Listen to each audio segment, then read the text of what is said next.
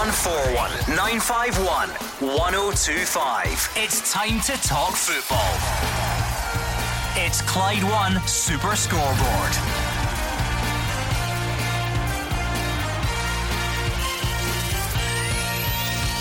Good evening and welcome to Clyde One Super Scoreboard. Scotland now know their potential World Cup semi final playoff opponents as the international break comes to an end. It's been another day of Rangers fans glued to their phones for a managerial announcement, but no news yet.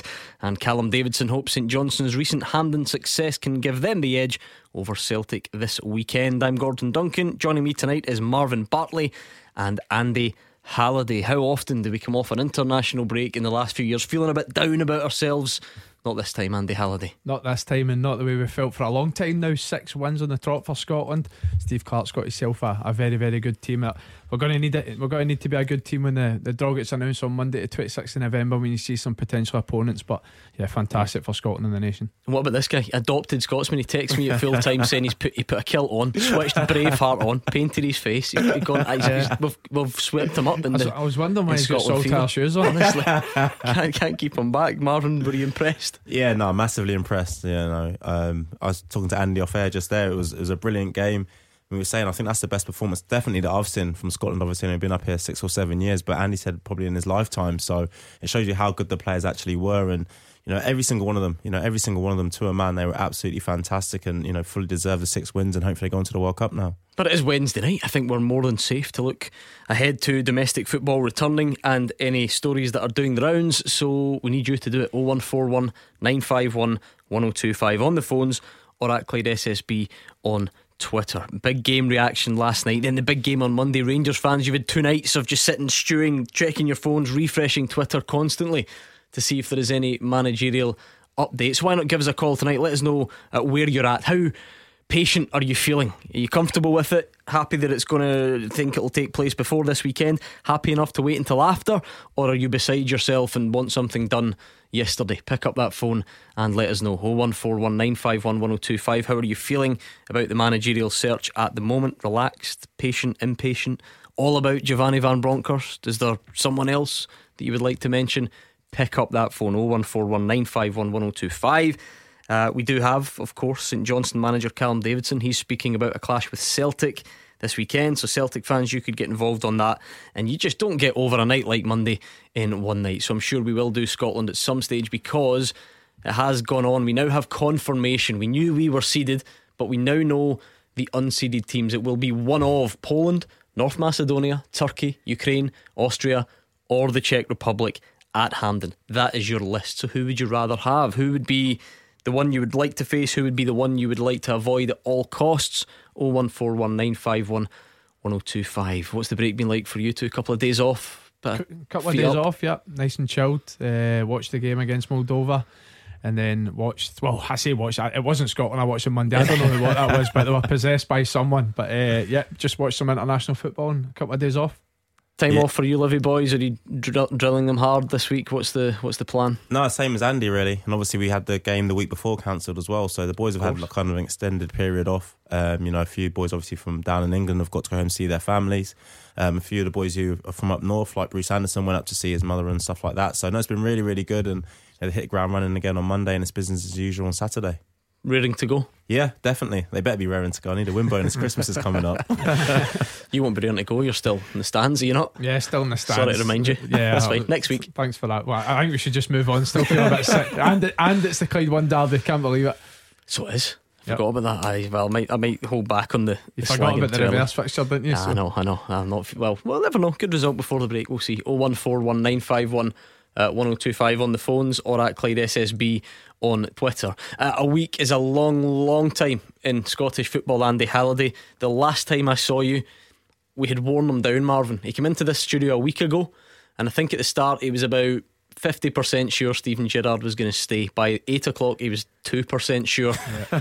and that proved to be uh, the right way to go because by Thursday, it all unfolded. It's the first time we've spoke to you since. What's what's happening?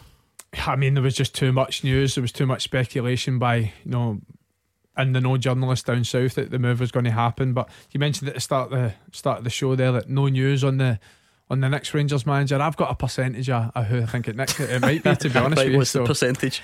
I'm going to go seventy percent Giovanni Van Bronckhorst. As low as that? Is that low? I think so. Oh, Given, given the way that this is all all right, I'll, out I'll, in the last I'll week. give you seventy-five. Right, okay, we're getting there. Um, Marvin, you'll have watched on with interest, I'm sure, when clubs of that size lose their manager and a manager of that uh, stature. Um, it's always going to be uh, one that Scottish football sits up and takes notice of. Yeah, definitely. You know, personally, I wasn't wasn't surprised that he left. I think you know um, when Steven Gerrard came into Rangers, as big as the club as it was, I think it was always a plan to go back down south.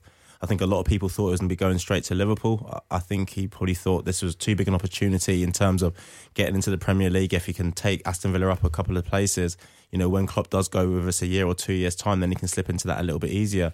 Um, but Rangers, again, are a huge club. He's left them top of the league. You know, they're reigning champions. They're in a semi final of the Cup, and it's a great, great club for somebody coming into. Um, but yeah, there's a lot of managers out there. Obviously, Andy says 75% Giovanni Van Bronckhorst. I think it would have been harder for him to say what day he's coming in because I think everyone, you know, kind of knows it's going to be him. Well, apparently not. not- This not- guy's leaving 25% room Oh, for, no, that's massive. doubt. I'm surprised at him. Anyway, we'll see what happens on the phones. Andy Halliday's only 75% sure it's going to be Van Bronckhorst. How do you feel about it? And how patient are you feeling, Rangers fans? Because I'm sure there will be a wide range. There will be people out there who are saying, absolutely fine, no rush at all. We'll get this done. It's important to get the right man. There will be others out there who are uh, besides themselves with excitement and anticipation and can't wait for it to happen. So, whatever you are, maybe you're somewhere in the middle 0141 951 1025. Connor is a Rangers fan from Govan to kick things off. How would you describe your patience levels, Connor, at the moment? Hi guys, how we doing? All right. Good, thanks, good. Uh, listen, I'm kind of in the middle. Uh, I'm not, I'm not wanting it to turn into another Wales House situation uh, that Celtic face, but at the same time, I'm not just wanting them to dive at something if it's not right. As much as we all want Giovanni Van Bronckhorst, we, we, we don't know what the chats are, what's going on, and, I- and I, I've got trust in the board to get it right. Yeah, I, I mean, Andy, what's your own sort of feelings on the, the time frame at the moment? Yeah, I think they've spoke about that in house that if uh, they're not going to rush the, oppo- uh, appointment, they're not putting a time scale on it. But I think with a with a semi final coming up on Sunday, uh, Sparta Prague fo- uh, following in the, the Europa League, it's obviously not great timing. But I always think it's more important that they try and get the right man. They'll go through a list. I'm not sure if there's many names on that list right now because it do- does seem from all the chat that they've got their number one target.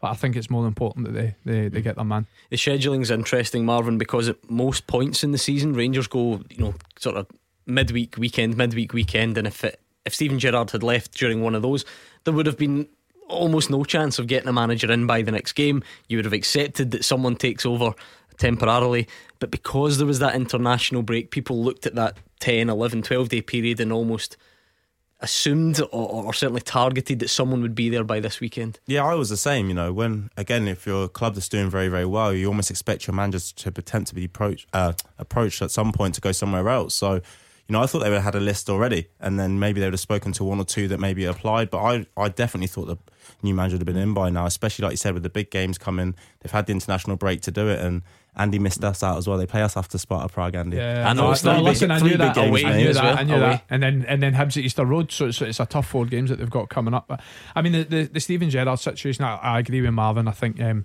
You've always got a plan ahead at, at who could potentially replace him, but there seems if there was stability there. I know he was linked with the Bournemouth job, the Newcastle job, so I think you know in-house Rangers probably thought that they had their man for at least a season, and then once the speculation started, it heated up for a couple of days, and within three four hmm. days, similar to Brendan Rodgers' situation, it was done. Well, he, of course, said that he only heard of Villa's interest on, on the Wednesday, Yeah, which was the day that you were in. some going that we found out on the Monday as well, wasn't it? Did I detect an, an air of doubt in that Eh, version of events? Listen, the, He's the- deleted the, your the- number the- anyway, we established know, this last week. Got the got the dingy last week, as we call it. But I mean, when there was there was so much speculation on the Monday that I refused to believe that. First and foremost, Steven Gerrard never heard about the speculation. Second of all, his agent, if if he never heard about it, his agent must have heard something. So. uh, Yeah, I'm not sure if I if I'm believing that Uh, one. Connor, this weekend, uh, how much does it matter if there's a man in place by this weekend? Is that something you pay particular attention to? Oh, It's, it's one it's one of these situations, isn't it? If you sit here and go, it's it's it's not a big thing and we lose, then then you look like do, do you know what I mean? Or, I, I I don't know. Ideally, ideally we would obviously like a front man uh, for the semi final at Hampden. We definitely would, and especially as Andy said with the with the game on Thursday following, the timing isn't the ideal with, with the fixtures. But that's nobody's fault except Steven Gerrard. That, that that's his fault that we're in that situation, and it's a shame that the board are being put put to this. Do you know what I mean? But I, I wouldn't like it rushed. But I also wouldn't like it too long. I'm somewhere in the middle, if you know what I'm saying. Yeah, absolutely. I, I mean, Andy, sometimes managers will leave a club and their assistant will stay or a first team coach will stay. Now, Jermain Defoe has remained. Rangers announced the likes of, of David McCallum working there, Jermain Defoe. But th- there's, like I say, there's, there's no assistant manager remaining, there's no first team coach.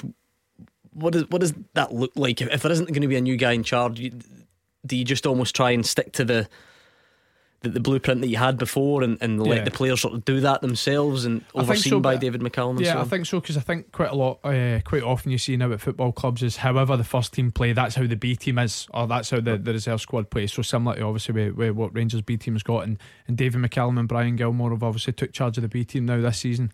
Um, so they'll know how Rangers play, they know the style, they know what suits the players, and then they've got the added bonus that Jermain Defoe and Colin Stewart have been a part of Steven Gerrard's backroom staff for for uh, for obviously at least this year, year of course with Jermain Defoe. So I don't think too much will change. If it's broke, don't fix it. And I think that's the mentality they'll go in with uh, with the, the semi final at the weekend. I think if it's if it's not broke, don't fix it. If it's broke, you need to fix it. Is that not what I said? I don't not think broke, so. Not broke, don't fix it. I think you said if it's broke, don't fix it. it just, if it's not broke, don't fix it. Anyway, um, we get there in the end. Connor, you said you'd rather take the time to get the right man. Is that right man, Giovanni Van Bronckhorst. Andy's putting it at 75%. I get the feeling a lot of Rangers fans are a bit more sure than that. Definitely, for, for me on the outside, for me as, as a Rangers fan with the pedigree, the knowing the club, the knowing the expectation, the knowing the size of the team, he's the man for me. But you, you, you always know with these kind of things, there's, there's going to be things we don't know, and we, we don't know if, if he isn't suited because of the background details. But but on the front page, for me, he is the man, and I really hope he gets appointed soon or when the time's right.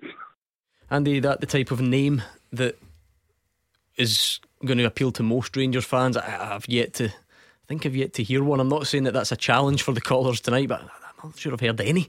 Who, who oh, there'll be someone. Good, there'll be so? someone, and they'll call in before eight o'clock. Probably. I'm pretty sure. But listen, he, he, ticks a lot of boxes. He's, he's he knows the league. He knows the football club. He's obviously played for Rangers before, uh, and he's been a successful manager. Obviously, um, managing Feyenoord. He, he won their first title for I can't remember exactly the years, but it was a long period of time. Plays 4 3 3, plays an attacking, possession based style of play, so certainly ticks a lot of boxes. Yeah, the, the CV certainly looks good. Marvin, you're never in every managerial appointment comes with an element of risk. Um, Steven Gerrard was a huge name, but was untested. And, but Giovanni Van Bronckhorst seems to tick a few boxes. Yeah, definitely. Like Andy said as well, he plays the same style. You know, it's an attacking style, it's a possession based style. So he's not going to come in and rip it up and say I want eight new players in January and you know the boys have to get used to a direct style. So like you said, it's going to be a continuation of what Gerrard's done. He might be able to improve certain things. He might be better at certain things. He might be worse in other areas. But I think it's very difficult going into the game. I know you said they've got the new coaches and Jermain Defoe is around Steven Gerrard. It's one thing being a player and watching somebody do something. It's another thing, you know, being that head man and trying to articulate yourself in a way where the boys understand what you want to do and who's going to pick the team. I know there's four new people there, but who's picking the team? Hmm. I just think it would be a lot more uh, easy for the players going to Sunday's game if they had, like you said, that head man, a new manager in place, and you know, you follow you him. Thank you, Connor. Connor's feeling quite relaxed. He's somewhere in the middle on the patience scale. What about William in North Ayrshire? William, how would you describe your feelings? Uh, hello, Gordon, Marvin, and Andy. Hello. Yeah, not good, mate. Not good at all. Uh, Marvin just stole my thunder. Who's going to pick a team on Sunday? It's an absolute shambles, this, right? Uh, Rangers knew they were losing their manager weeks ago, and I mean weeks, two to three to four weeks. Everybody knew he was going, and that was done before it even happened, right? Not to have a manager in place in that game on Sunday, and then you get Sparta Prague four days later, it's an absolute shambles. I've got a, when, when we're asked right, it's a big Raiders contingent, right? And we're all worried it's going to be Derek McInnes holding a scarf above uh, that we that Rangers badge in the marble uh, stair. But that's, what I'm worried about. It can't be him. If it's, it's Giovanni, that's good. But no other manager. See, Hibs, Gordon. Hibs are a good team. Hibs are a good team. They could beat Rangers. You know what I mean?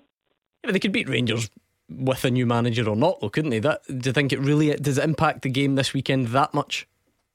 Of course it does. Well, hold on. But if a new manager's appointed tomorrow, he's got you know, two days to, to make a difference. What's he going to do in that time? But but the, but with are saying today, he's not going to be there for Sunday, Gordon. He's not going to be there. Marvin's hit the nail on the head. Who's going to pick him? There's no Gerrard, there's no Beale, there's no McAllister, there's, there's none of them. They're all gone. But they, they four guys there shouldn't be shouldn't be thrust into that spotlight on Sunday because if it goes wrong, they'll be hung out to dry, and so will Rangers, so will Ross Wilson, so will Douglas Park a lot. And you know what Rangers fans are like? They're just they're just if you get beat, they'll just all hell to pay. You know what I mean? Andy, what's your take on Williams' view? Williams impatient, I think, to say the least. Uh, I mean, ideally they would have their man in, but it's, uh, we spoke about this before. If if Rangers have got their man, which I think we all believe they do, they're going to try their best to get him in for Sunday. And uh, there's always these type of implications where it's dealing with agents, backroom staff, finances, budget. So uh, sometimes there's just you know hurdles in the way that have to be overcome. And you know, picking the team. I'm not being for William. You could probably pick the team yeah, I think if I know the players that are available uh, coming uh, this weekend, I could probably pick the team for the outside. You know, nine times out of ten, start starting nine, starting ten at the elevens, basically picked. I think that and, is the case now. I mean, there, there certainly was. I a think time, there will be, yeah. But when you well, look, the Rangers' last couple of games, there was so much debate about the front three. So that and that that changed quite drastically. Then you you know uh, Ryan Kent being back and he's playing, and Alfredo Morelos is playing, and the so other, one. the other one. That's what yeah. I mean. It's the other one the, the midfield mm. three, there's always a sort of. That's what I mean. Morelos was left out in the previous game, was he? I not? know, but it's semi final. I don't think there's any doubt that anyone doesn't think that Alfredo Morelos is going to play. The midfield three, there's rotation there, but I think nine times out of ten, when you look at the big games that have came, mm. that you know the, the, the main three normally play, and with the back four with, with Filip Helander out just now, I'm not sure what Borna Barisic's injury uh, status is like, but I think it's. I don't see picking the team as a major issue. I think preparation is more important, and like I said, with the fact that David McCallum and and uh, Jermain Defoe, Colin Stewart have been a part of the system and know how the team plays, I don't think much is going to change.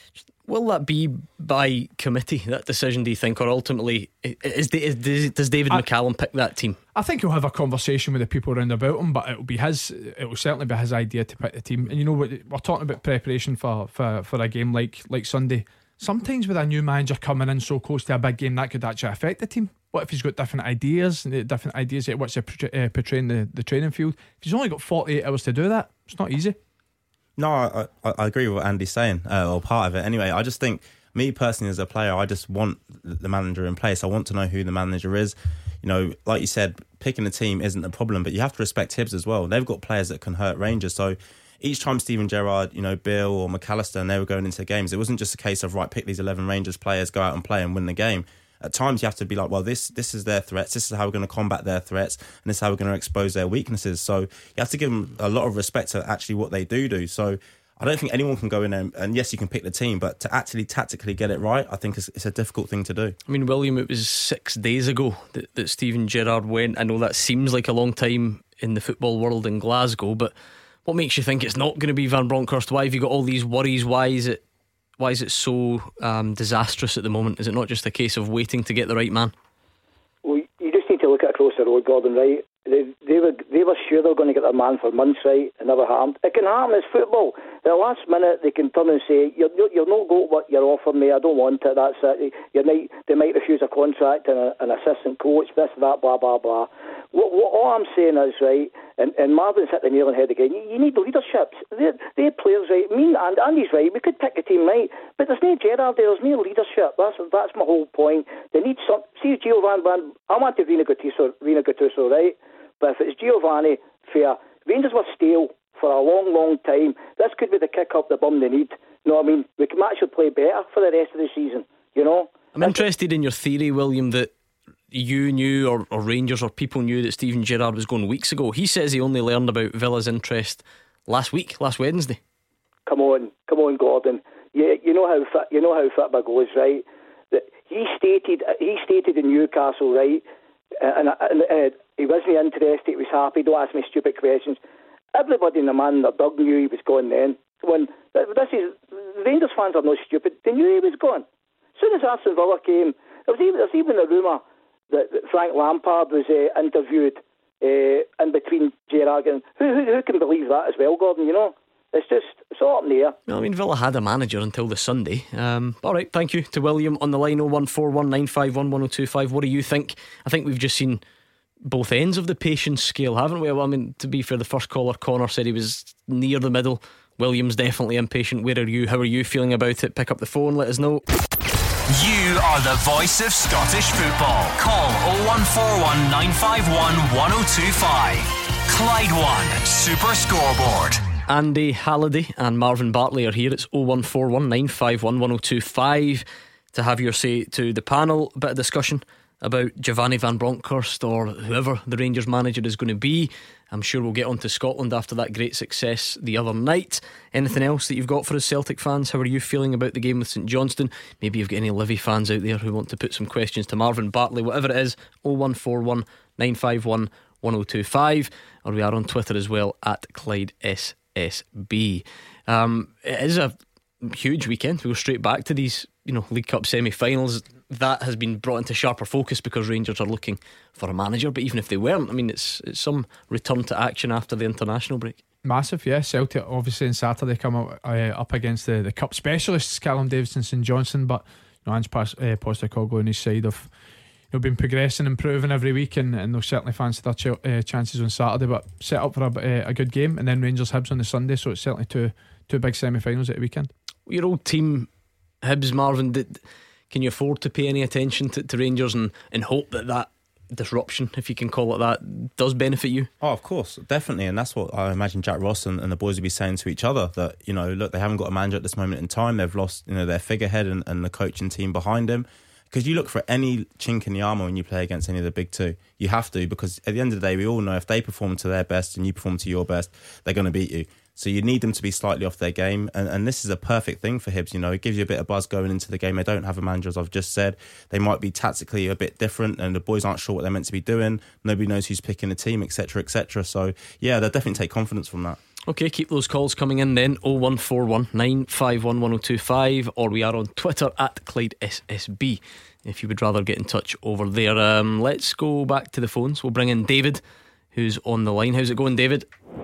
I'm alright. How's yourself going now? Not bad at all. Where are you on the patience scale? We've had a, few different answers from Rangers fans. Are you comfortable, relaxed about taking time to get the right man? Uh, I'd like Van Bronckhorst to come in, yeah. Um, but you know what, my I'm keeping my predictions and my sort of things to. I was a ninety percent guy last week when Andy was on. Oh, and, uh, David, David, fair enough. Fair play to you for raising your head again because David was the most sure. He was more sure than you uh, Andy Halliday that he was going to stay. I remember it. Wow, right, hold on. In fact, producer Callum's hot off the off the mark on this one. David is going to remind us of what he said last week, right? Right, come on then. Put a percentage on it. How confident are you that he goes nowhere? 90. 90%, David. 90%. What happened? I know. It was awful. I, got, I got I got ripped rotten the next day at work. Because like, were you on the phone last night? I was like, aye. Uh, ninety uh, percent. Honestly, I felt like a, a teenager getting dumped the next morning, and I woke up and he was away. It was horrendous. Right, what next then? So Giovanni Van Bronckhorst, can you see beyond that, or is that is that the man? Yes, for me, definitely has to be. Has to be, yeah. but there you go. What about the timing though? Then, I mean, like I said, some people are, are perfectly relaxed about it, and you can understand that. Others are a bit more anxious about this weekend. How would you describe your feelings on it? No, I think um, I think obviously the personnel's still the same. The team are still the same, aren't they? Um, and I think I think uh, I would like him to come in before the weekend. It'd be brilliant if he is. Um, but I'm not that bothered. I think we've got enough in the locker to to beat Hibs on Sunday, and it gives me a bit of time, doesn't it? And then move on to the, the Thursday game, which is a European game, isn't it? So definitely between one of the two. So if it's in place by then, great. Thinking about the psychology of this weekend, Marvin's already given us the Hibs perspective, where of course you're going to try and, and use it to, to your advantage. For Rangers, for all there is a fear from William, the previous caller, about lack of organisation or whatever, can it galvanise as well? Can you think, you know, we're, we're in this together, we're left here, let's go out there and, and do this job? I think refocus is probably the, the word instead of galvanising. I think that's the job that David McCallum and the interim staff will be trying. Because, uh, you know, with the speculation and the circus that can be the old firm, there can be a lot of noise, and it's sometimes, you know, for players difficult to try and put that aside when you don't know what the future is of your manager. But I think with them coming in and from training on Monday or wherever they got back into their work, I think it was all about focus gearing into what's a massive game on Sunday. And I've, I've no doubt that's what they've mm. been doing. Uh, David, why Giovanni Van Bronckhorst then? Why is he the outstanding candidate? Why can you not see it going anywhere else? I think he's system with the club. Um, I think he done a fantastic job of final as well, didn't he? Got the first league in 18 years, if you like. Um, I think no, it's a it's a good appointment. I think when you, you see all the, the, the chats on WhatsApp and stuff like that, I think the fans want him as well. And he has got a connection to the club. I think that's massive. I know people talked about Lampard and that would be a bit inexperienced for me. Um, McInnes, um, talking with the guys, I think it would actually put a wee bit of perspective on how we are as a as a club financially as well. I think without being disrespectful, I think McInnes might be the, the sort of cheaper option if you like. I think if Van Bronckhorst comes in, it gives us a wee bit of confidence that um, we've got something there and we can we can move forward. No disrespect to McInnes because I think he's a fantastic manager. I just think um, Van Bronckhorst for us would be the right appointment. Right, if you were the you were the ultimate in denial caller last week, then David, you're the one that, that didn't see it coming, which means you would have been stung even more. You got slagged off your workmates on Thursday. How do you feel about that now? Does the potential appointment of Giovanni Van Bronckhorst does that make you feel better about the full thing? Does it does it still feel a bit sore that, that Steven Gerrard left? How would you describe it now, a, a week or so yeah, on? No, that was uh, Gerrard too. No, um, I think uh, I think the the percentage thing was brilliant. But look, if you've seen my betting app on my phone, I don't do very many bets, but I'm rubbish, mate. My, predict- my predictions are crap anyway. So please gamble um, responsibly. I think Andy wants to ask you a question before you go, though. Yeah, David. I think there's the only thing that the listeners and us want to know: what's the percentage that Giovanni Van Bronckhorst, the next Rangers manager? I'm going to go in 92%. oh, this guy just lives life on the edge. Good man. That was David in West Lothian. Uh, going to be an interesting few days, Marvin. That's for sure. Yeah, definitely, definitely. You can see the fans are kind of all over the place with what they want and when they want it. Um, again, I imagine Rangers will be off tomorrow, won't they, with them playing Sunday? So maybe that'd be a good day to to announce a new manager. But I imagine if he doesn't come in tomorrow, then it will be after after mm. the semi final. That the be you see that that playing out tomorrow or nothing, or yeah, or not uh, nothing. well, I mean? not nothing, but I think if it's after that, it might be one of the ones where he's sitting in the stand just watching the game and you know watching the mm. game, getting to know his players and whatnot. But oh, I think like it was William. Sees runs down yeah, on the exactly. touchline at Hampden. I, I think it was it William that compared it.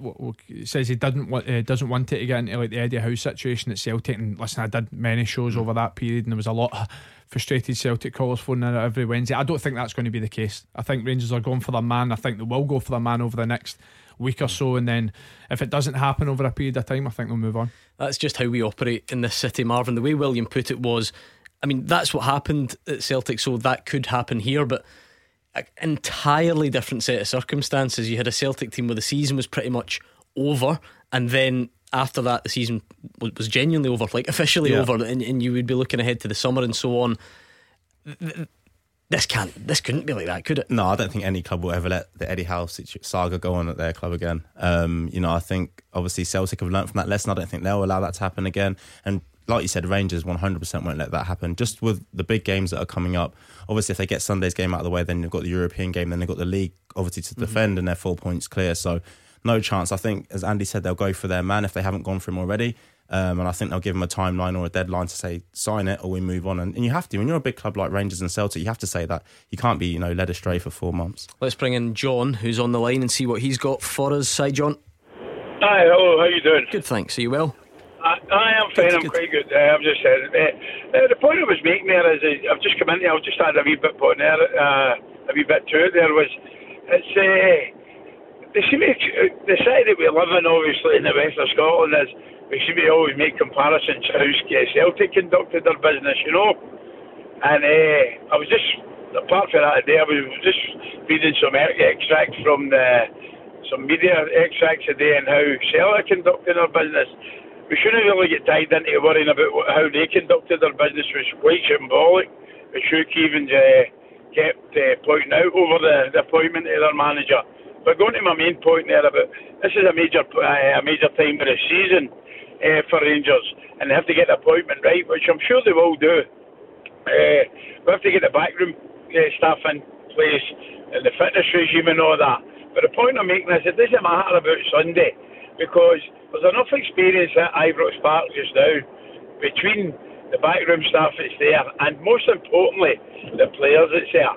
And as Andy would probably allude to, to uh, they, when they get in the morning, they get settled down and they, they know the way they're going. there's certain experienced players like your Goldsons and your Tavs and your Ryan Kents and that, they'll all be, they know what they've got today to get this over the line on Sunday with the help of the backroom staff.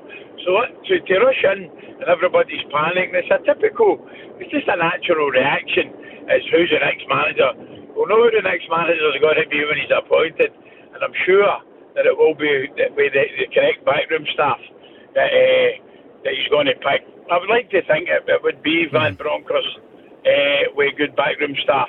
Hopefully, maybe a wee bit of a Scottish influence there. But uh, I, I don't really see. I, I hear people coming on the show and desperate to get a guy in the. The last thing we want, and it's with the greatest respect to the guy, you know, we don't want another cash in the door. We don't want a situation with Paul Le Guen. When people come in the door and they're, they're, they're in the door and out the door as quick as they. Don't start Andy. Don't start Andy Halliday on that guy. Seriously, we'll be here all night, John. Uh, incidentally, Andy, uh, no offence, but I think you're the only ex Rangers player I've seen not linked with a, a role on the backroom team. Is that uh, right? That, that, seems to be the, the, the, way it's going at the moment. But I'm glad John mentions backroom staff yep. because this is what we do. We're, we're conditioned to do this. You, you, who's the manager? That's the guy. That's the name. But you've sat on this show umpteen times and said that Michael Beale was vital to what Rangers did. So, yes, while we would obsess with, with Giovanni Van Bronckhorst, the guys that are going to be next to him are every bit as important, surely, if if the yep. previous regime was that way. Yeah, I don't know Giovanni Van Bronckhorst personally, but he might be more of a manager type and he wants a first team coach to hand day to day training. He might want, you know, people that are specialised defensive coaches, set piece coaches, and I think that's important because you know, he's probably met hundreds and hundreds of people through his football career, and he knows from his stint in Feyenoord, his stint in China, that these are the guys I want to come with me. People that might have extra knowledge uh, uh, recent times in the Scottish League, like you said, with, with, with previous uh, Rangers players uh, or, or Rangers staff linked with the backroom staff, but they'll know that he'll have to get that ironed out if he's 100% focused and, and confident of the job he's got in hand. Yeah, I know there were reports today uh, that Jean Paul Van Gastel going nowhere despite being linked as Van Bronckhorst number two, um, having I think worked together and, and over in China. Um, Marvin, that is is that more important than ever now in, in modern football that the, it's the entire package and not just that main front man? Yeah, as Andy said, there's, there's different types of managers. There's managers like Steven Gerrard who had Michael Beale do a lot of the coaching. I've worked under Eddie Howe who did all the coaching himself you know, Sean Dyche was another one that didn't do a lot of coaching. He had coaches and assistant managers who would do it for him. So it depends what Van Bronckhorst does and how he, you know, comes across um, and how he wants to mm. do it. But you know, this won't be a surprise to him. You know, he's, he's been out of work and he'll be building his backroom team. He won't be, you know, reactive now. I've been offered the Rangers yeah. job. Now I need to put some people together. He'd have been proactive mm. all this time. And this is the thing. D- does that does that alter though, as, as John says, and everyone seems to be making this connection, and I don't know if it'll happen. Everyone expects a so-called Rangers man or, or an ex-Rangers player to be in there is is that the wrong assumption to make then? Yeah, yeah. It doesn't need to be, you know, no affiliation to the club. I'm sure Rangers fans won't care if there's no affiliation with the manager or the coach coming into that club if they win the league again. You know, it's about getting someone who's successful. You can't always have somebody who's been at the club. Steven Gerrard, no affiliation to mm. Rangers, comes in, wins the league, stops a ten in a row. You know, got them into the semi final. Now they're four points clear at the top of the league. So it doesn't really matter, you know, what someone's done in their previous mm. playing career. You want a successful manager. And as I said, you know, once you've offered this to him, if they have offered it to him, there needs to be a deadline set because you want the person in the door. So was that the way it worked? Did did Steven Gerrard do none of the coaching on the on the training ground? I wouldn't say none, no, but but Michael Beale was yeah yeah, and I think he spoke about it himself. He's like, why would I not let Michael Beale take the yeah, coaching who's got twenty years of experience? It wasn't a criticism. No, no, no, uh, but it, look, that's just the point. And and and Giovanni Van Bronckhorst might be similar. Feyenoord was his first managerial job. That was 2015 he's only been a, a, a, manager for seven years, so it's not, it's, you know, it's not a long time. He he might want somebody that's a bit more experienced in terms of first team coaching. What Van Bronckhorst does have in his CVs, I think he was a Feyenoord assistant manager for four years previous, so he has been in the in that side mm. of the hmm. game for a long time. But you don't see many managers, especially going to big clubs these days, signing anything without a backroom staff guaranteed. And I've no doubt that that'll be certainly pack, uh, part of the package now. Thanks, John. Enjoy your night. 01419511025. This is always a great time to call because it means you could be up next. 0141 951 1025.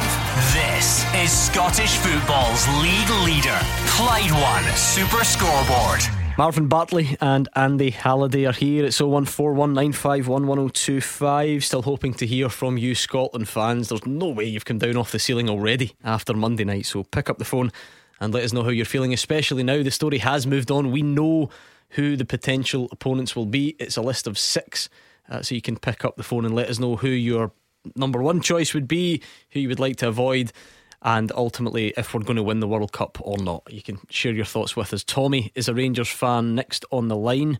How would you sum up your feelings over the last week or so, Tommy?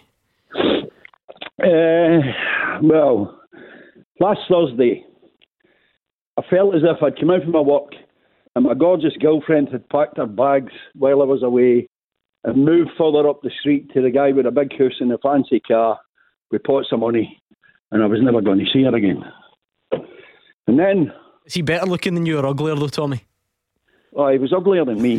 God. that was what that was what hurt. No, but it's the, the money. It's the money that did it. Yeah, it was the money. Nothing worse. Uh, so that sort of killed me. I, I was done. And then I watched Gerrard's interview a couple of days later. And at the same time, I heard she wanted to come back. And I got the locksmith in and changed the locks because, you know, I couldn't get over the fact the way that Gerrard had done it. You know, we've got to give him credit for the job that he'd done, without a doubt. Brought us well, miles behind, and I keep hearing Celtic fans saying one and nine and blah. blah. He had no chance of winning the first six. You know, we players that, and I'm not going to decry them, but no good enough players really to win to win the league. You know, we'd Foderingham in goals and players like that. So Halliday. I'm not going. I'm not going. you know, Andy, see, the difference with Andy is Andy's one of us, so we got 100 percent out out of Andy every week because he knows what it feels like to be a blue nose, and he's one of us, and he never ever let us down. So I'd never decry players, but well he was never going to win the first six, right? So he won the league. And we were in cloud nine up until last week. He's moved, and he's moved on, and I forgot about him. It's like I forgot about her. You know what I mean? Go I'm, on. Not, I'm now lost in this analogy. I, I liked it. It was like a so, bedtime story, wasn't it? Was... So if if Giovanni Van Bronckhorst is is your new partner, Tommy, are you happy with that replacement? I'd, I'd, be, I'd be delighted. I mean, everybody seems to be going over the top with Gio, and it would be a great appointment. But until it's done and dusted, and that's get mm. above, above his seed, I'm not going to get my hopes up because the last thing we want to do is get into a scenario like like Celtic had, one which went on. How long did theirs go on for? Hundred. Well, that's it. You don't want to. You don't want to go on the rebound and then chase the wrong target. that's when it all it all goes wrong. Um, pick your way through that. that's a difficult one. That's a good story, Tommy. I enjoyed it. Um, but no, soap opera. as he said, you know, I think all Rangers fans were disappointed when when Gerrard did leave. Um, I think that much is obvious, and obviously you look to pastures new now. You know, he's gone. Rangers Football Club will will still be there. You know, they'll get a new manager. A new manager will leave in maybe a couple of years' time, but the fans will always be there, and the club will always be there. So. You know, it's about looking forward now, and, and if it is to be Gio to come in as manager, like you said, he's got a great CV, sorting out his backroom staff, etc., etc. It's about hitting the ground running because they've got you know three big games coming up. Um, I include us in that because Andy didn't. But uh, yeah, you know they've got the big semi-final game and then the game in Europe. Um, so it's, it's, a tough time for new managers to come in, but it's an enjoyable time as well. I think people need to start respecting you. Hugh Keevins was giving Livy no chance. Exactly. You went to Celtic Park. This guy's forgetting all about you. Yeah, he's, he's right um, at the um, bottom now. He's added Livy. It, no, no, no, no. That's been there since the start. If you see that I've wrote Rangers next few fixtures, Livy's always mm. been there. I've actually got the next one I'm after that. Well. the notes he takes for the show. I know. Hugh Keevins. That was Hugh Keevins. Remember? You'd I wonder why you've got Livy easy next to it though. What does that mean? see, you'd be able to take those notes if you didn't come in at one minute to six notes as well. Blank. Uh, right, Tommy. What about this weekend? People that are looking at this. Some Rangers fans and saying it has to be done by the weekend. We've had previous callers on. Uh, you're not quite as um, far along as that, no? No, not at all. I would. I mean, if it's going to be Gio, it'd be terrific. And there's going to be a. I think there's got to be a Scottish influence behind them.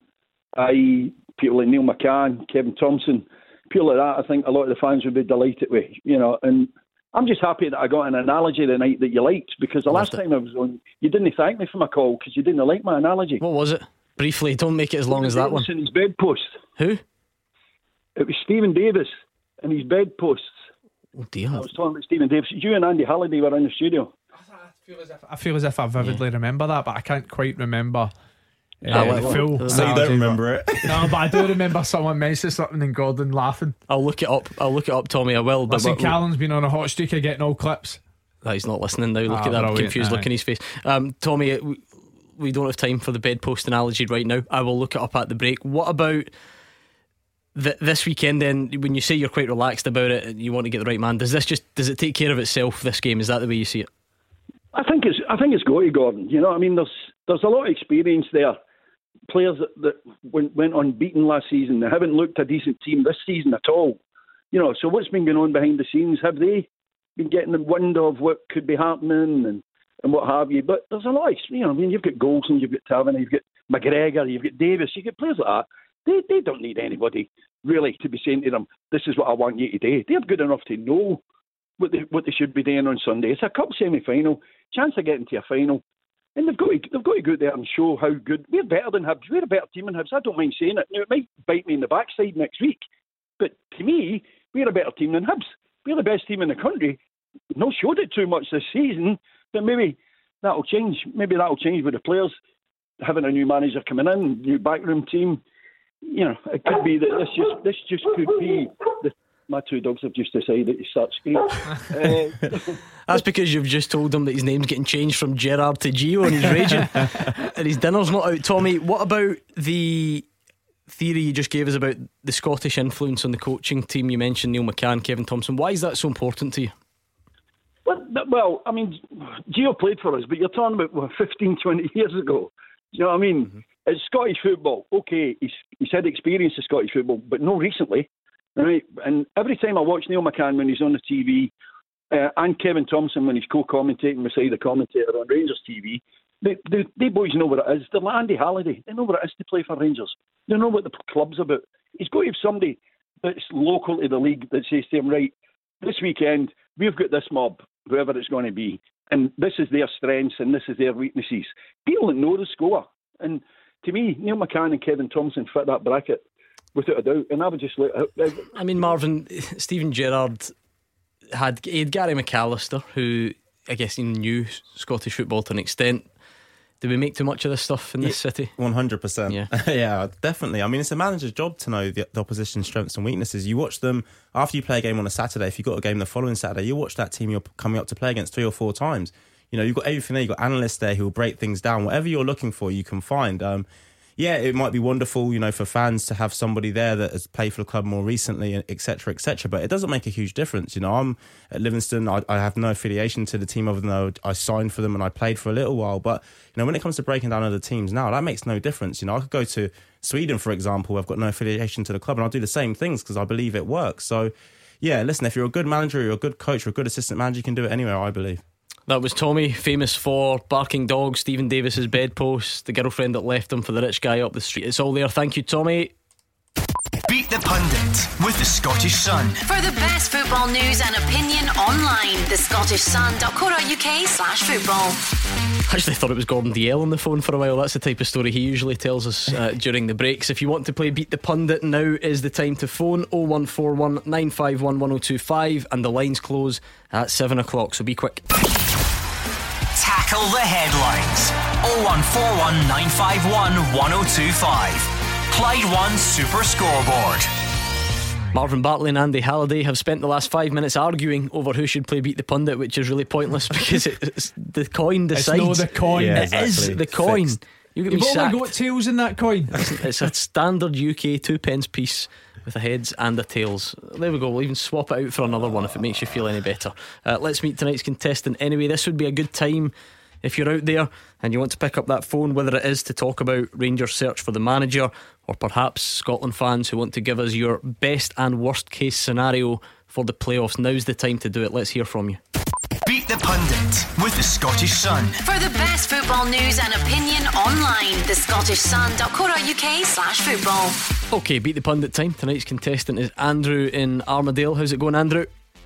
Uh, not too bad, not too bad. Yourself? There's a bit of a story here, Andrew, as to why you felt the need to pick up the phone tonight. I'm out for some revenge. On who? Which one of them? Andy Halliday. What's he done? See, Might have known. What's he done? Uh, he he robbed my pal last week on Beat the Pundit. Oh, there, there was some sort of controversy last night. Now, needless to say, it wouldn't have been Andy that robbed you. It would have been producer Callum or What me. was that? But What was- what was that happened again? Oh, was did Uh, he not call? He, who was the Motherwell captain? Your pal called him Simon O'Donnell. What's what's, what's the controversy Never there? call- he never finished it. He started to say Simon and never finished it. It's- Uh, we've got to accept robbed. your first answer. Well, they called him S- S- S- Cy Stephen, which is not his name either. So, uh, heads it will be M- M- Marvin, and tails it will be Andy Halliday. Let's see how we go. All tails. And it's tails. Yes, Come it's on. actually the lie. Honestly, You better stretch you're off Andy Park. man. Oh, he's furious. He's, do you know what? Do you know why, Andrew? He's running scared because he's had a couple of days off, which means he's maybe been Yeah, away my- doing My knowledge is not on top form, but doing other things. no and- excuses. Okay, let's give Andy some Clyde too, so that he can't steal Andrew's answers. The big revenge match. Andrew, 30 seconds, head to head with Andy, and you can pass. Are you ready? Uh, I think so. Let's do it. I think so. Let's go. 30 seconds starts now. Name the Rangers player who scored a goal and an own goal in the Europa League this season. Um, Helander, Who won the Scottish Premiership Manager of the Month for October? Postecoglou, Who? Which European country is hosting Euro 2024? uh, Germany, How many SPFL teams feature Rovers in their name? one. Name the only current SPFL manager who was a goalkeeper as a player. Quick. Pass. Okay, let's bring Andy back. Andy, can you hear us? Yes. Some good answers in there from Andrew. by Let's the do way, it then. he's a he's the the the incentive for him. He's he's got dartboards with your face on it all week. He's Let's been. do it. You ready? Yep. Once I get the paper turned around the right way, your 30 seconds starts now. Name the Rangers player who scored a goal and an own goal in the Europa League this season. Connor Goldson, Who won the Scottish Premiership Manager of the Month for October? Ange Postecoglou, Which European country is hosting Euro 2024? Germany. How many SPFL teams feature Rovers in their name? Two. Name the only current SPFL manager who was a goalkeeper as a player. Pass. Which team are currently top of Scottish League One? Cove Rangers. Which goalkeeper has the most clean sheets in the Scottish top flight? Allan McGregor. No, it's no Allan McGregor, man. Wow, Andrew, Andrew, Andrew, what do you think? Oh, I don't know. I think he's done me. It's I don't know. I must admit, I thought you'd got the first one. I thought you would get that nailed on. Leon Balogun. For the own goal. No. Yeah, so none of you got it. Andrew went Helander, you went Goldson. It was the other centre half, Leon Balogun, who won Manager of the Month for October, Ange Postecoglou. You both got it. You both knew that Germany is hosting Euro 2024. Um, I'll come back to this next one. I'm going to skip on. The current SPFL manager who was a goalkeeper, Tommy Wright. Ah, never I got it. Would you no. know? There we go. Um, you had loads of chances to bury Andrew, but pff, you, it's Airdrie that's top of League One. The current what, what was the question of Tommy Wright? Who's the only current SPFL manager who was a goalkeeper as a player? And who's manager of? I Kilmarnock. thought, I thought you meant the Premier League. No, because I would have said Oh, I would have okay, said right, that, wouldn't I? right. See what happened there? Marvin th- thought he was about Yeah. to be smart, and Yeah, then no, I it dawned on him. I saw the look in his face. Yeah. Don't worry.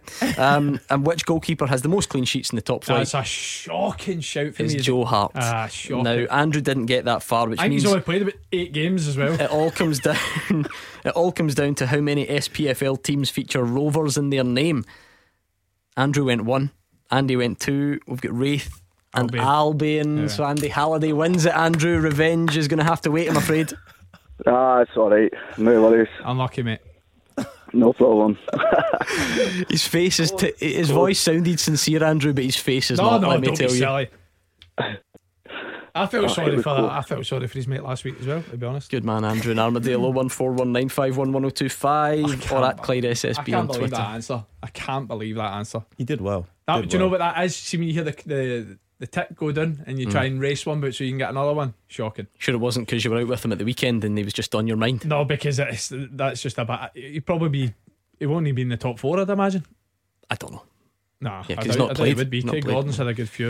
Uh, Siegrist has got had a Mm. good few. So aye, bad shout. And he likes his trivia as well, doesn't he? So he'd be. Yeah, he's, he'd be good. He'd be good. He's, he's not. In, he's not in the top ten. He's not in the top ten. not in the there, top there 10. you go. Aye, terrible. But yeah, because I told the story Think last you week. the new Tommy Wright was the only goalie. Uh, the yeah, SPFL man. yeah, I no, think I he don't have. think so. I don't think so. No. Who was he the goalie of? So you don't know. So there you go. Sorry, say that again. Uh, Callum was genuinely was- talking to me there. Oh Yeah, yeah, telling you who yeah, he he me the going for. answer. No, I don't know. Callum doesn't know either. Newcastle. Newcastle. Really? Yeah. That's on yourself, And he's Tommy capped international level, I'm sure. Aye, aye, Yeah, in the Northern forties. many I mean, times. how man on that? Well, that's what you're here for. Given it the big one last season, Ah, the king of beat the pundit, and now he's, not that good. he's backing down. Right, 01419511025. Scotland now know that they will play either Poland, North Macedonia, Turkey, Ukraine, Austria, or the Czech Republic at Hampden in the playoff semi final. What is the best case scenario? What is the worst case scenario? Stephen and Cambuslang, what do you think? Stephen, come on, I've given you the big build up. Don't do this to me. Where is he? He's there, I'm sure he is. I can see him. Stephen. Oh, I don't know. Where is he? Let's get him back. Go on then, give us yours first. Oh, right. I'm going to go for. I don't want Turkey. I don't want Turkey or Poland. Okay. I would So take. you're going process I of would, take, elimination. I would take Macedonia or Austria. Uh, uh, Macedonia or Austria. I would also take Czech, Czech Republic. I know they just beat us in the Euros there, but I thought we had more than enough chances to beat them. Uh, Austria, obviously, off the back of playing them twice and and uh, two results that went in our favour. Uh, but I would take I would take one of the three. It's funny how your mind works because we took four points off Austria. So to most logical people, you'd think, oh well, fancy them, but just not to me. I just I feel like the law of Really? averages catches up with you then, and I, no I just don't want to see them again. I don't know. What about you, Marvin? Yeah, I- adopted I Scot. would, I would, I would take Austria and I would take Turkey if I'm honest. I know, Really? Yeah. Yeah. They, they did have a disappoint, uh, disappointing Euros to be fair, but they've got a good team. Uh, let's try Stephen again. Stephen, what do you think? Uh, I think that we can be confident enough to take anyone. Really do. I like it.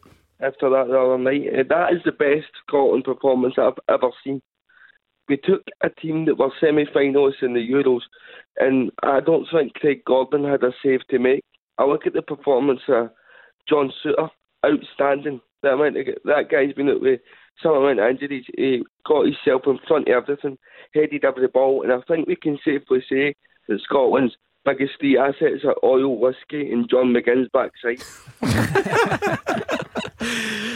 I mean, Marvin Bartley's seen it up close. He used to play with him at Hibs. I don't know. Anything you want to tell us? Yeah, it's powerful as you, as you see it now. It's, uh, it's powerful now. How how good a player is John McGinn? Honestly, gone from strength to strength. Obviously, St Mirren then Hibs and gone to another level now at Aston Villa. Honestly, some of his balls the other day were actually world class. Um, you know, and I think Villa fans won't want me to say this, and Steve Gerrard won't, but I think he, he got another move in him. I really, really do because what he's doing at the moment is, is breathtaking. We mentioned it last night that it, it's got that bit of everything where he's bulldozing his way, and then you almost you can sense the moment where he just pauses for breath and then produces a moment of quality. A lot of midfielders do one or the other. Let's be honest, and he, he's, he does them both. I think he does that on purpose, though. I think he slows down to make you think he's tiring. Then, like you said, he just bursts away again. But he said one thing he's found playing down in England in the Premier League: none of the players really want to be physical. They hate that physicality. They all want to be technical, and you, know, you have it, I'll have it. And he said when you go shoulder to shoulder with them, he said they're not interested in it. And obviously, that's why he's made such an impact. But on the ball, you know, forget about his work rate and everything else he does on the ball. The chances he was creating the other day were brilliant. I like his backside as well, Andy.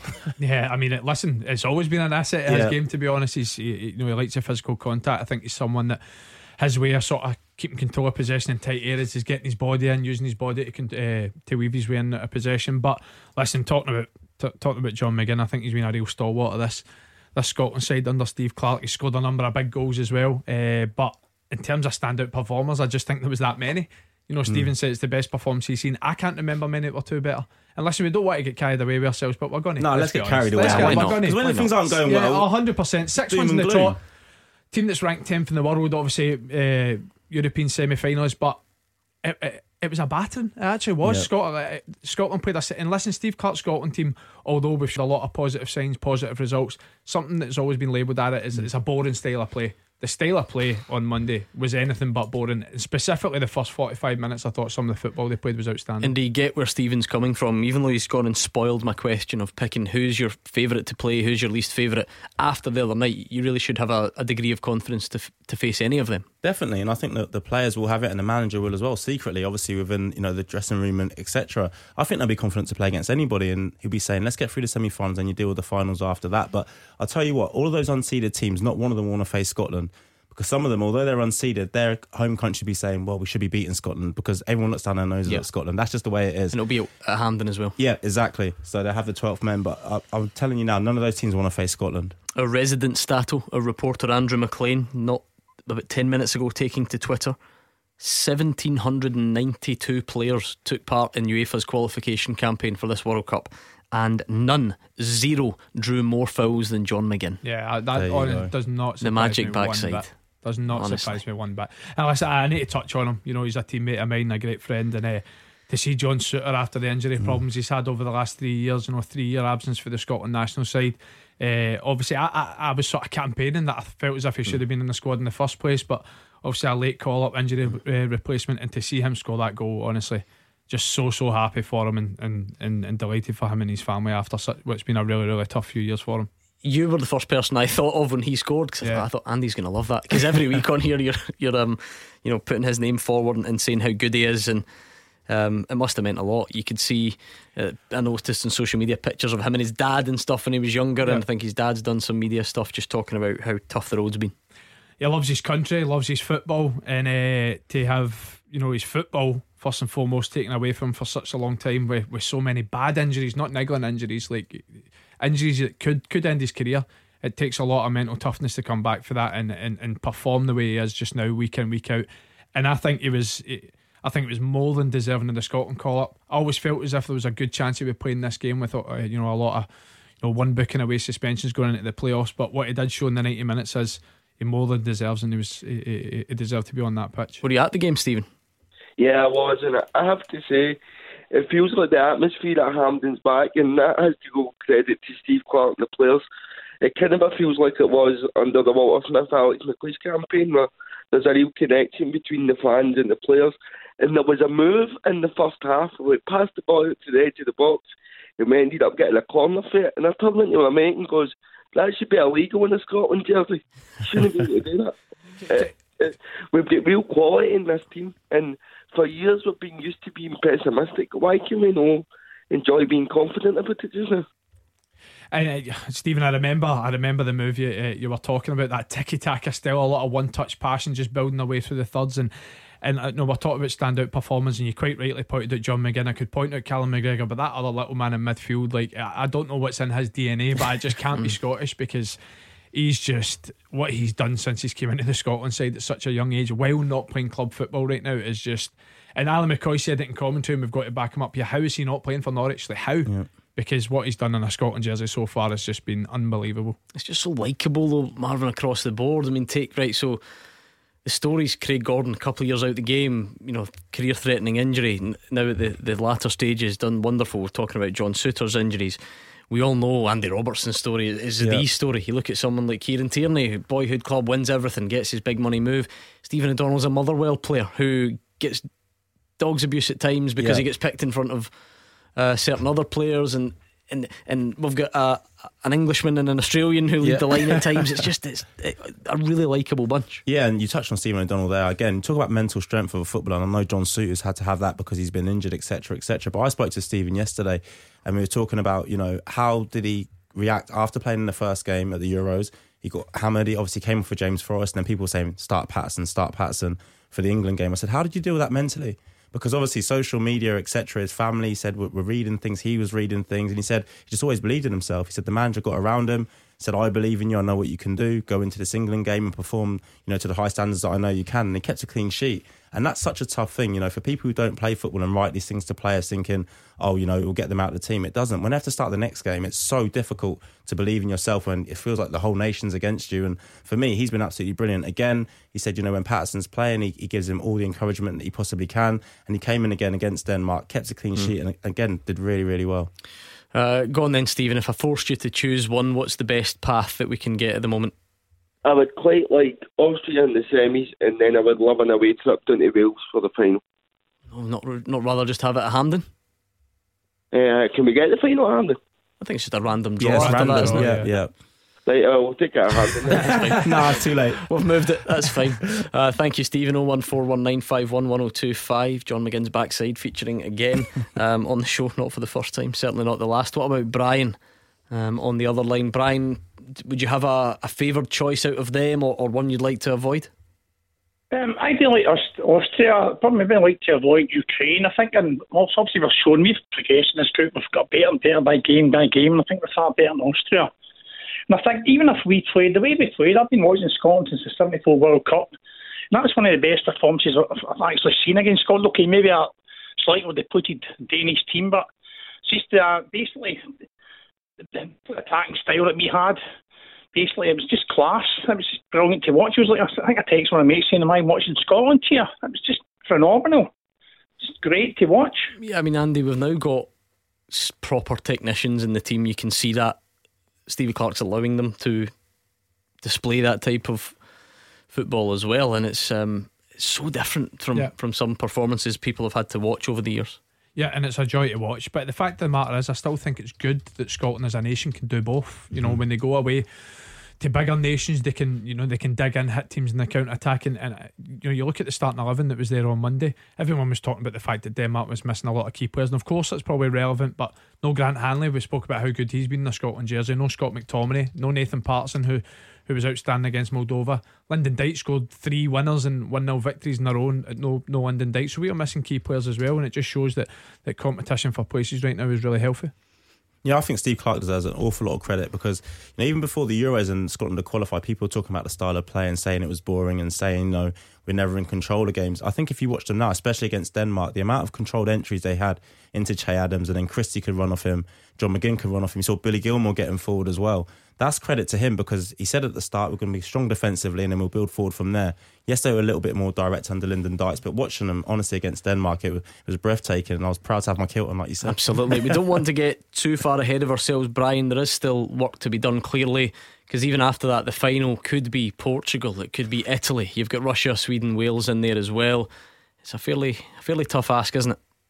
Yeah, yes, it is. But that, what I'd like to say as well, even if you, even if we draw um, Poland, we've played Poland a few times. Celtic's played against Lewandowski a few times as well. And as far as I can recall, I don't think he's actually scored against Scotland or possibly Celtic, possibly Rangers. We played against Rangers, so I think they've got that's a worst case scenario. I think getting Poland.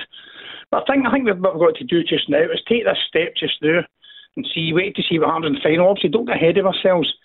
But the guy, I don't want to take it back to Celtic issue, but John I just oh, the Celtic aside, I just wish that we had got that guy because that guy is phenomenal. You see the most spells against him in the whole European, the whole World Cup qualifying campaign. That just shows you what player is. Yeah, don't don't get Hugh even started on that topic as to where John McGinn should have gone. It's his it's his favourite subject. Just to even confuse things further, I think Brian said he wanted to avoid Ukraine. Um, I think U- Ukraine and Russia have to be kept apart though as well. Uh, worth bearing in mind. And Andy Halliday was actually saying that after the break he'll give you uh, his own full rundown of the geopolitical situation in Eastern Europe. So stay tuned for that. That's coming next. Taking your calls on Scottish football. 0141 951 1025. This is Clyde One Super Scoreboard. Marvin Bartley and Andy Halliday are here. 01419511025. Thank you to Craigie for bursting the bubble straight away over the break and says Lewandowski has scored against Scotland.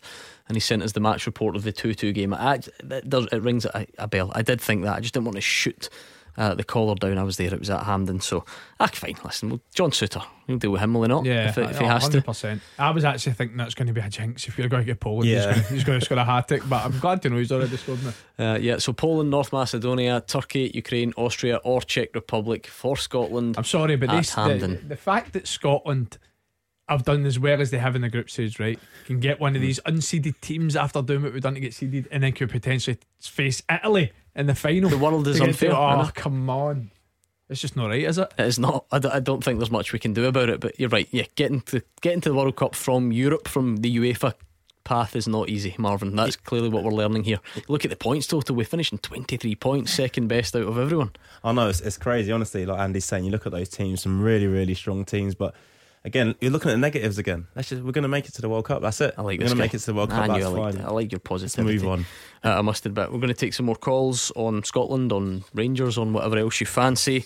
Uh, Celtic fans, let's hear from you. Been a kind of quiet period because you're not looking for a manager. You're just waiting to see who comes back from international break unscathed, and if you can get to that League Cup final at the weekend. Um, interestingly, um, and appropriately, I should say, Celtic have announced that they will wear number 10 on their shorts this weekend as a tribute to the late, great Bertie Auld. So, on tonight's full time teaser, can you name the number 10 for each of the top flight clubs in Scotland currently? Anthony McShane has sent your question in tonight. I think you should make light work of that, you two.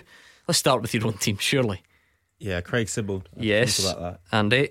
Massive pressure. He's not sure. He's biting his No, I lip. think it's Liam Boyce. You think it's Liam Boyce? I'm not great with squad numbers. I'm really no. I think I might struggle. I struggle. mean, he tonight. plays up front, so you should you Ben usually see the back nine. the back of his that. shirt. So Yeah, I think he's number ten. yes, well done, Liam Boyce.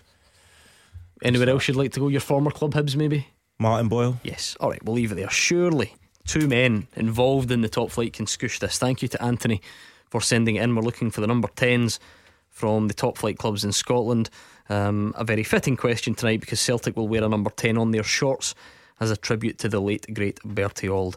Very sad news, Andy, but what a couple of days it's been uh, hearing people tell some of the stories and the memories and Yeah, seeing the clips brilliant. and stuff. Just, what, the, the word character just keeps coming up time and time again. Obviously, a fantastic player. Uh, really important to the Celtic family. Uh, thoughts, thoughts, and obviously what go out to the the family and anyone associated to him. They've lost a what seems like a great man and a great character. Some of the stories and some of the clips that you see run about, it seems like a very, very funny man. And uh, yeah, it's just thoughts with the family that are associated with him. Well said, very funny indeed. 01419511025. Just a quick one on that uh, teaser.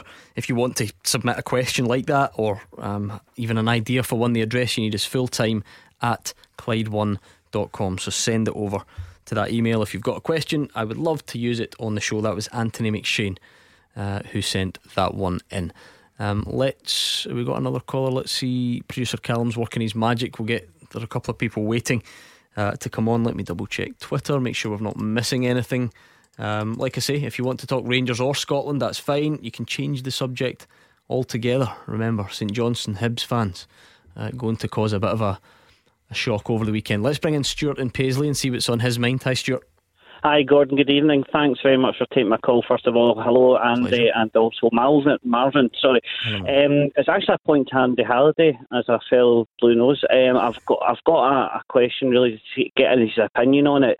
Um, obviously, we all know Rangers need a new manager. Um, I'm absolutely devastated that Gerrard left. However, um, it's onwards and upwards, and obviously Van Bronckhorst is the favourite um, at the moment. Um, my suggestion's a wee bit unusual. Uh, might get shot down in flames with fellow supporters for this, but I actually really think that a good combination would be uh, Giovanni Van Bronckhorst as number one and Derek McInnes as number two. The reason I say that is we all know that we need some sort of experience in the game, and obviously Derek McInnes is is very good at uh, Aberdeen, did a great job there, and I think he would be a great influence on Van Bronckhorst as the number one. Um, I just really just see what the, the panel think of that, and to see if that's a goer really. Andy. Uh, t- I mean, you're asking if you think it's a goer. I, I doubt it. Um, for a number of reasons, I think the main one is I don't think Derek McInnes, you know, trying to get back into football. Although I think he would love the, the opportunity to be the Rangers manager again after uh, what happened uh, two or three years ago. I don't think number two is potentially what he looks at. Um, you know, it's funny. Me and Marvin were talking about this off air. I, I, the one thing I do think is a massive bonus with, with Giovanni Van Bronckhorst having been associated with Rangers previously, obviously, uh, obviously been a player there for three years, is he knows the expectations at the football club. He knows the immediate pressure he's going to be under in terms of expectations to win week in, week out. He knows what the media is going to be like. He knows the league. So for people that are outside Scottish football, automatically think, you know, Scottish football is a two horse race. But they don't understand being a you know being a part of these teams where every team's desperate to beat you. Going to Tynecastle's very difficult, Easter Road's very difficult, Marvin's Livingston, Gordon's Motherwell, all these places very very difficult. So Giovanni Van Bronckhorst knows that first and foremost. So mm. I don't buy into the they need someone that knows the league all that much. I mean, I, of course, I think it's an added bonus, but I think what's much, much more important is you have some someone that has the mm. same ideas as you, the same ideas of how they want his team, football team to ta- uh, to play in terms of style. So I do think that's much, much more important, and I think Giovanni Van Bronckhorst will know the type of characters that he wants. He wants to take that ride along with him if he's the man that takes Rangers forward. You've really oversold me because they're genuinely Marvin's Livingston. You know, I, I just go and watch Motherwell sometimes, but I like it. I like you've Yeah. given me that that level of importance. Um, at this point, Marvin, every suggestion is welcome. Could you really see Derek McInnes going in as Rangers number two underneath Giovanni Van Bronckhorst? No, um, no chance. Uh, It might be a, a good idea, or fans might think it's a good idea, but it's not going to happen. You know, Derek's kind of his own man, and I know sometimes we look from the outside as fans and we think, well, these two would do really well together, but it's pointless Giovanni Van Bronckhorst having Derek McInnes if they both got the same strengths. You know, one thing about being a manager we spoke about earlier is having people around you strengthen your weaknesses. So if you've got two people who are exactly the same, it's, it's just not going to work. And I just don't think, no matter who it was, Derek McInnes doesn't want to mm. be assistant manager. He wants to be the number one somewhere. Obviously, Rangers, if he could get it, he said he's not been interviewed, so he'll be somewhere else. Why do you think that stuff's so important, Stuart? Not only to you, but to lots of Rangers fans who make similar points. This this idea that you know you need to have someone there who's been in Scottish football. What is it about Scottish football that makes you think that? I just personally think that obviously it's a well known fact that Derek McInnes is, is a Rangers fan. He's up as a Rangers fan, and obviously, um, you know, hence the reason it's called Derek, because I believe he's called after Derek Johnstone. That, that, that I just felt that um, obviously Van Bronckhorst knows the club, he's played for the club, which is a huge added bonus. Um, it's not the be all and end all, but I just, my personal opinion is that that it would it would work because they, they they're both strong football men, and I just feel that McInnes has obviously got recent experience in the league. Uh, I know obviously the the, the, the the pundits are saying that it's not the be all and end all, and it doesn't. You know, I see Marvin's point; it probably wouldn't work. But in my personal opinion, I just think that would be a, a goer. But um, Do you think we're conditioned to, to think that because Marvin, you're saying you're not convinced by it, and I totally follow the yeah. logic. Um, and people can help me out, but but going back, there there tends to be that now. Steven Gerrard had Gary McAllister. Um, we'll never know what is. Did he provide some sort of expert knowledge on Scottish football that he couldn't have done without? I don't know. Um, Brendan Rodgers was hugely successful, and I'm sure he would have been anyway. But but John Kennedy happened to be there, so that that is an example as well. Yeah. Um, and then throughout the Neil Lennon times, he obviously knew it as a player anyway. On the other side, it, it was always, you know, maybe managers from here, whether it's Walter Smith, Alex McLeish. So um, we've not had too many examples of that not being in place. Do you see what I mean? Yeah, well, I can give you an example, but it didn't probably work too well. Paul Heckingbottom, you know, obviously he came up from England and he had Robbie alongside him. I mm. don't think Robbie had played up here either, but as a manager, it, it's mm. your job. You come into Rangers Football Club. You don't need someone to tell you you need to win every week. You don't need somebody to tell you the pressures that you have you know, from the fans and what they expect and how they want the football to go. Because if you do need someone to explain that to you, you shouldn't be in the job. Yeah, uh, yeah, there will be loads, Andy. I, I, was thinking, you know, Celtic and Rangers. It just so happens there haven't too many examples yeah. of that. Whether that matters or not, that's up to personal feeling. Yeah, but I mean, the fact of the matter is that Giovanni Van Bronckhorst has played in Scotland. So, mm. I mean, in terms of recent knowledge, it's like Marvin says. I've no doubt if he's had conversation with Rangers, he'll be watching Hibs right now and he might not be in the dugout for Sunday, but we'll be watching Hibs right now just to see how they play, any strengths, any weaknesses, what players to look out for. So I think every manager that's going to be linked with the, the, the football club's going to go going to go and do their due diligence with, with mm. any any team within the league. Just shows you it's all about opinions because Stuart's put that forward, and then Conroy is on Twitter who says, I wouldn't have McInnes as number two, three, four, five, or six. So if they're looking for a seventh choice, Do they have a then number he's, 10 he's, the, I'm trying he's to the man. he's the man. Uh, thank you, though, Stuart. Definitely an interesting talking point. Uh, that was Stuart in Paisley. Um, any more number 10s currently in the league? Steven Davis. Steven Davis, yes. Nicky Clark. Oh, good shout. Well mm. done. Well done. Okay. Um, why can't I find Steven Davis on my list? There we must have the paper. There we go. Uh, right, let's hear a bit from Callum Davidson, shall we? What are you thinking ahead of that semi final, Marvin? St Johnstone are the cup specialists all of a sudden. Yeah, it's going to be it's going to be tight game. Um, I think St Johnstone obviously forget about their league form, forget about where they're in the league. You know they've got great great memories of, of playing at Hampden, and I, I, think they'll be confident going into it, thinking, listen, if we can hang on like they normally do and, and nick a goal at the end, kind of St Johnstone way, you know, they broke my heart when in the League Cup last season, and also they won the Scottish Cup and broke my heart again by beating Hibs. But no, that, I listen. I think they'll be confident going into that game. It's a one-off game. Mm. Is that not because you got stuck at right wing back and a left wing back or something? See, you weren't watching the game. I was left wing. Left wing. I yeah. played left wing once mm. that yeah, time. You had to chase yeah, Shaun Rooney up yeah, and down. Exactly. At least he wasn't quick. Forgot what. Thirty-four overweight. Perfect. uh, yeah. Well, Callum Davidson has he's been enjoying Ange Postecoglou's side play. He needs to stop their threat from the wide areas. We go into the game. We know it's going to be a really tough game.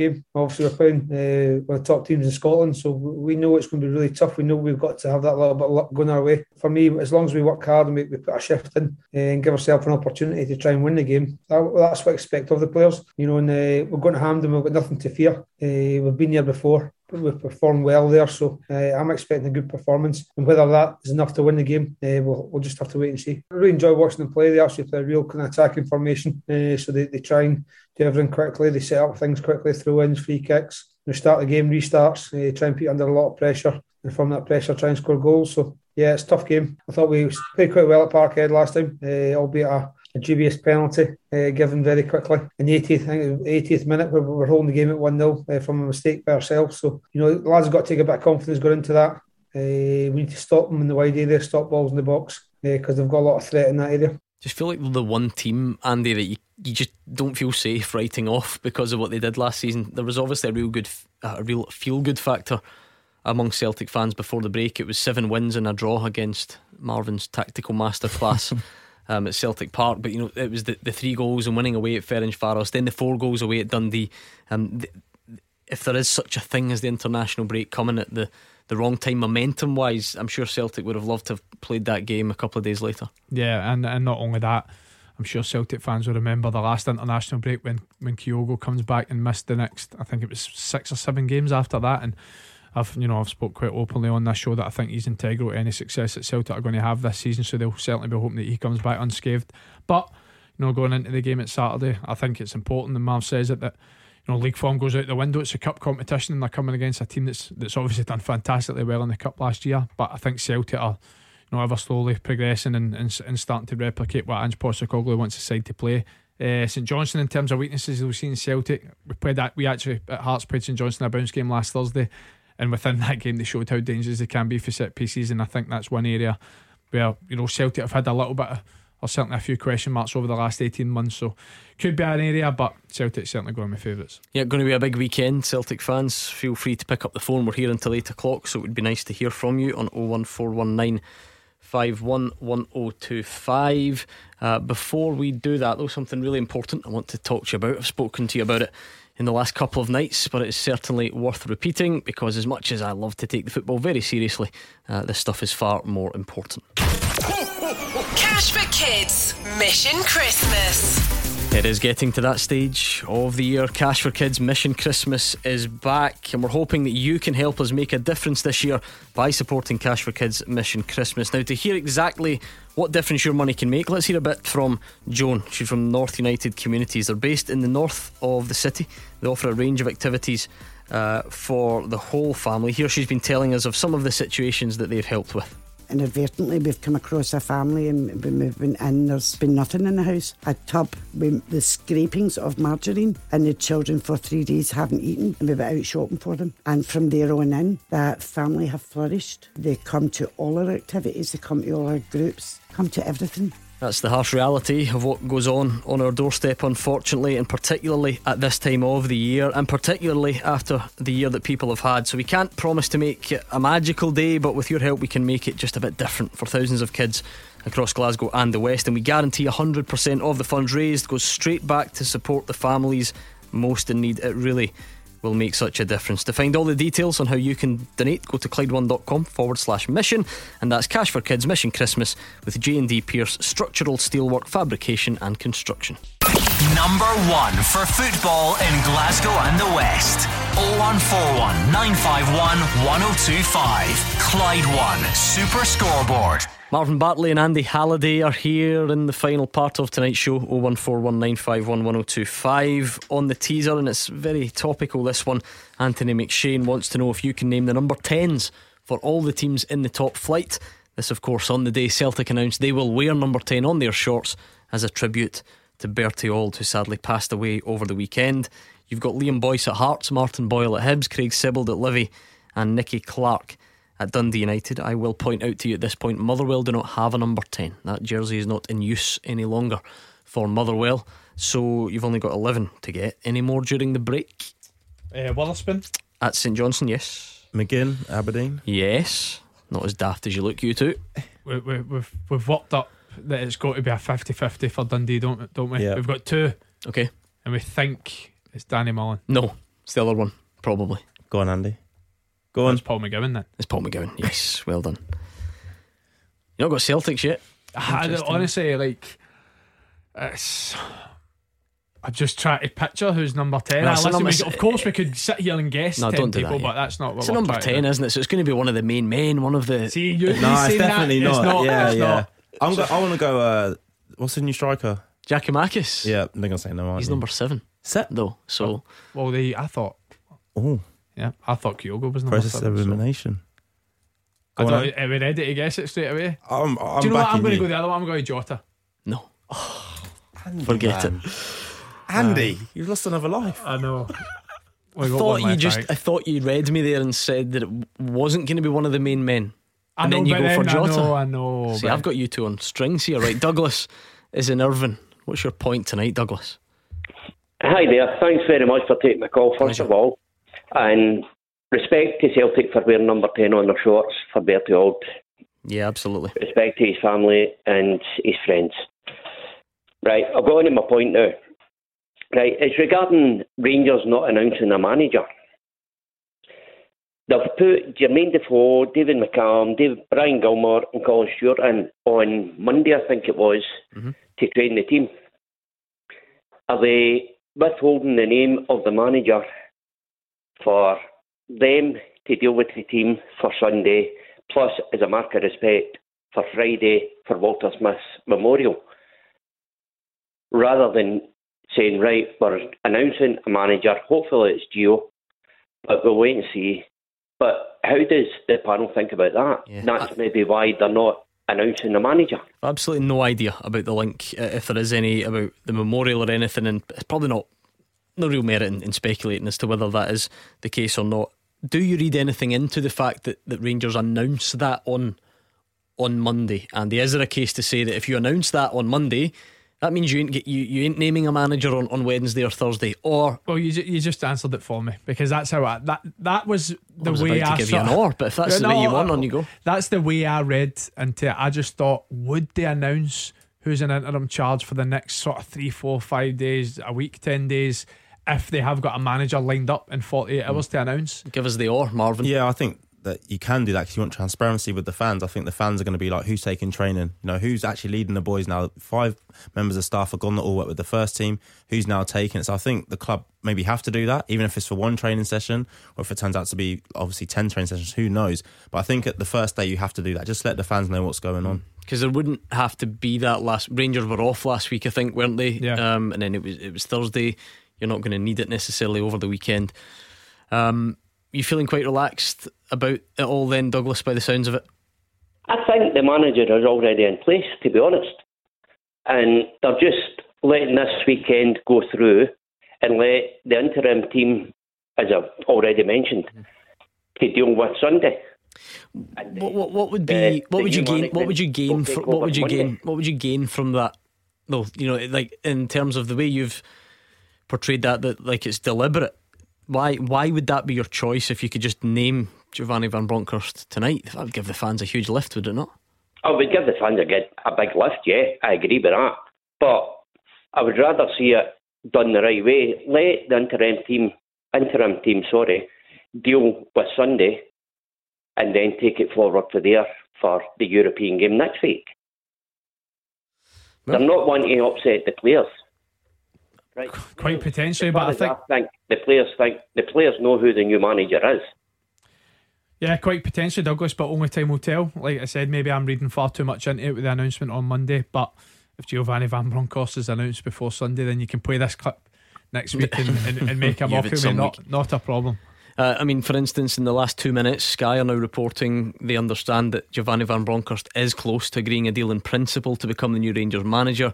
Rangers are thought to be very pleased with developments after a thorough process and a strong shortlist. So that would be the the latest update tonight, if you like. And um, yeah, it's going to be a very interesting couple of days, I must say. Thank you, Douglas and Irvine. It's a nice theory. Interesting to hear from you on 0141951 1025. If you want involved in the phones, you'll probably have to take down that number and give us a call tomorrow. Um, looking ahead to the weekend, Marvin, go on then. How, how much are you looking forward to that one? Yeah, massively. Like I said, you know, our game got cancelled um, just a week before an international uh, due to the COVID outbreak at Hibs. So it's been a long time that I've been on the sidelines and shouting at the boys. So now I'm looking forward to going to St Mirren. Be a difficult game again, but again, we go to try and keep a clean sheet and then nick a goal on the break. And when you're shouting from the sidelines, pick up the number 10, pick up the number 10, who, who will it be for St Mirren? Andy, No, no, it's your son. I'm going with McAllister. No, I don't think you'll get this one. Uh, Andy, No, whoa, whoa, whoa, you'll be watching from the stands, of course, um, at Fir Park. Will you? Will you go along? Actually, you want to go up to I'll Gordon certainly Gales for a, Uh, a coffee beforehand? He he oh, lives no, just round no, the corner. Absolutely no chance. So No, just stay if away that's from the him. case, then I'm not going. But yeah, I'll certainly, I'll certainly hope I'm going. Lovely Uh, part of the world, I must any. say. Oh well, I'm, Really I'm, I'm nice. surprised. I'm, I'm not especially surprised at this time of the year.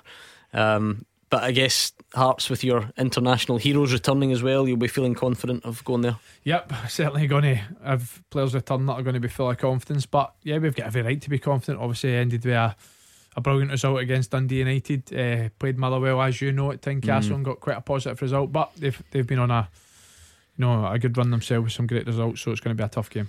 Well, rubbish run, but then the Aberdeen game, I, I take your point. That was a, a good result before the break. No, eh? absolutely, I know. Um, so we're looking forward to the weekend already. Still, lots could potentially happen before then, including these two spending all night in here trying to get the answers Wait, whoa, whoa, whoa. to this I'll- teaser. I've had a yeah. Right, so we're looking still for Celtic's number 10, St Mirren's number 10, and Ross County's number 10. You'll never get Ross County's.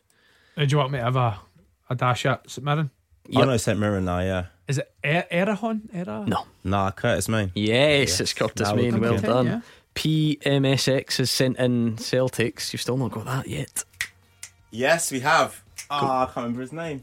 Oh, that's good. Strike. That works. Ajeti. Ajeti. Yes, Alvin Come on, Ajeti, West Ham. well done. Andy, come on, I'm carrying you. Ugh, this is this, this is pointless. I'm getting a back back like John McGinn's, mate. Come on, Andy. Nah, Ross Counties. You should. Nah, he's got it. Nah, he's got you- something you- written down. Trust me. I've got something written down. Trust me. We could call this off now. Samuels. Is it? There it is. Dominic Samuel. Don't believe it. Now we're cooking. Heartbroken. Unbelievable. Whoever is out there at Ross Dream County team. who text Andy Halliday, shame on you. No, Not no, a no, chance. no, no, Ex no. Reading, That is ex Coventry. No our football here. Oh, these guys. Right, 01419511025. Tomorrow night, give us a call. Mark Wilson and Gordon Dalziel will be here. Uh, will it be a very significant day in Rangers managerial search? We will find out. Johnny Campbell's up next.